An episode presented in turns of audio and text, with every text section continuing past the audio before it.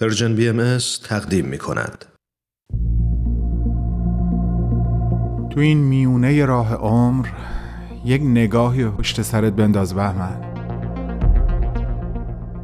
پشت سر. حرفای دلتو توی این نامه ها به اونها پر از یاد و خاطره ها و شادی ها از یابی ها از آثارشون. خیلی از اون آدم ها دیگه تو این دنیا زندگی نمی ولی تأثیری که روی تو یا بشینی براشون نامه میشه اما در عالم خیال تو می‌تونی اونها رو براشون بفرستی. نامه هایی بدون تمر بدون تاریخ.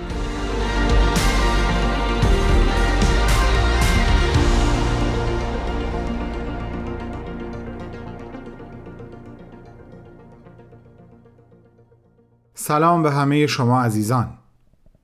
این نامه به نوعی ادامه نامه هفته قبله. منتها با یک تفاوت.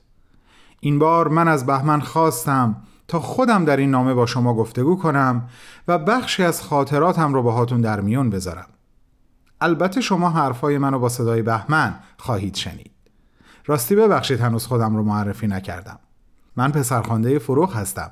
حسین. حسین منصوری. من شش ساله بودم که فروغ منو از جزامخانه تبریز به تهران و به نزد خودش و خانوادش آورد. من در اون سن سواد داشتم. فروغ منو به چند مدرسه برد و اصرار داشت که منو در کلاس سوم دبستان ثبت نام کنه.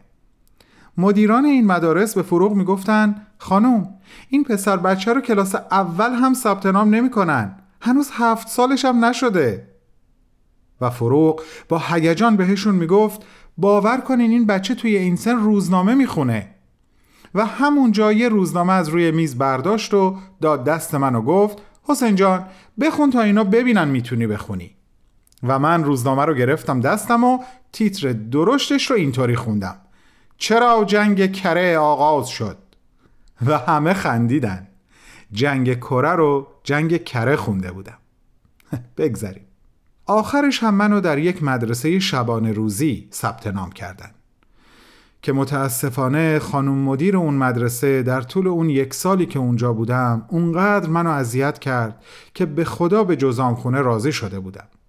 اما به فروغ هیچی نمی‌گفتم چون دلم نمی‌خواست ناراحتش کنم.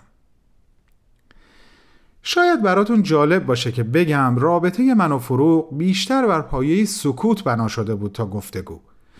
عظمت و ابهت این زن حقیقتا کلام رو برای من دشوار کرده بود.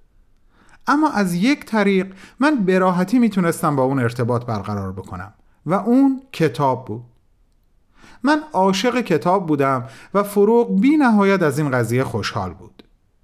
اولین کتابی رو هم که از کتاب خونش به من داد تا بخونم تام سایر بود اثر آقای مارک توین. من بعضی وقتا که معنی بعضی از کلمات رو نمی‌دونستم می‌رفتم از فروغ میپرسیدم و اون با علاقه و اشتیاق فراوون جواب سوالای منو می‌داد. وقتی راه این ارتباط رو کشف کردم از شما چه پنهون یه وقتایی معنی کلماتی رو هم که می‌دونستم می‌رفتم ازش میپرسیدم.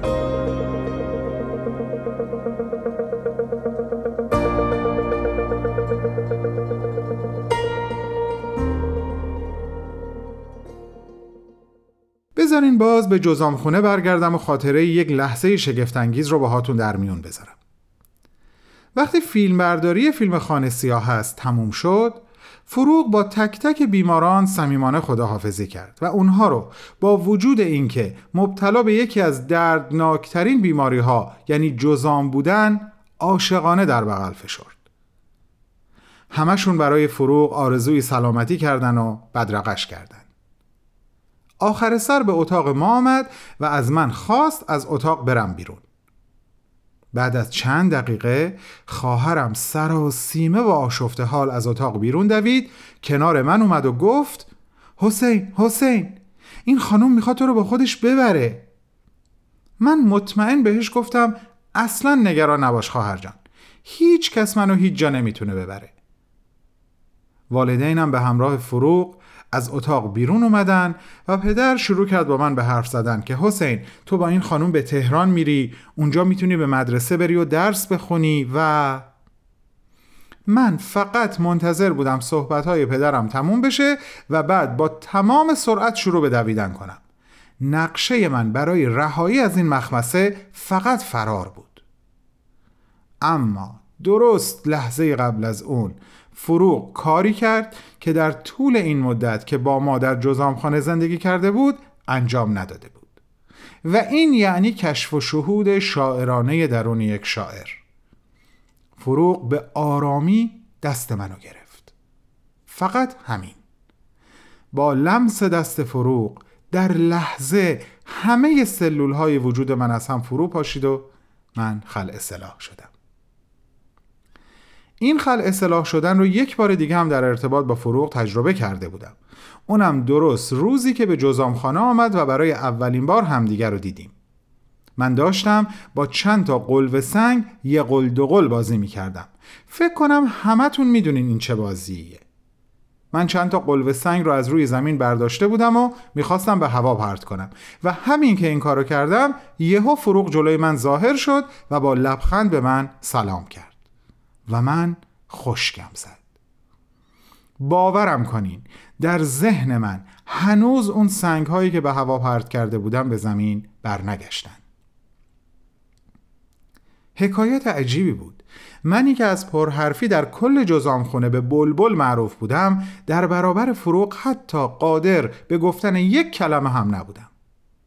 تا اون روزی که از من خواست جلوی دوربین در جواب سوال معلم که می‌پرسه اسم چند تا چیز زیبا رو بگو بگم ماه، خورشید، گل، بازی. من اونجا بود که توی دلم به فروغ می‌گفتم الان بهت ثابت می‌کنم که منم می‌تونم حرف بزنم. و اون چهار کلمه رو گفتم. چهار کلمه ای که سرنوشت من رو به کل تغییر داد. به این خاطر اینو میگم که یک بار خواهر کوچک فروغ خانم گلوریا فرخزاد به من گفت حسین یک بار از فروغ پرسیدم چی شد که تصمیم گرفتی حسین را با خودت بیاری؟ و اون جواب داد گلوریا وقتی جلوی دوربین این چند کلمه رو گفت توی قلبم گفتم هر اتفاقی که بیفته من این پسر رو از اینجا به خودم خواهم برد. عزیزان مخاطبان Persian BMS عمر بیرحمانه کوتاه و فرصت دیدار و گفتگو بیرحمانه کوتاهتر. فرصت مرور خاطرات من هم داره تموم میشه و هنوز یک صفحه از این کتاب قطور رو هم با شما در میون نذاشتم. همگی شما رو به خداوند میسپارم و متشکرم که به حرفام گوش دادین. ارادتمند همگی شما حسین منصوری.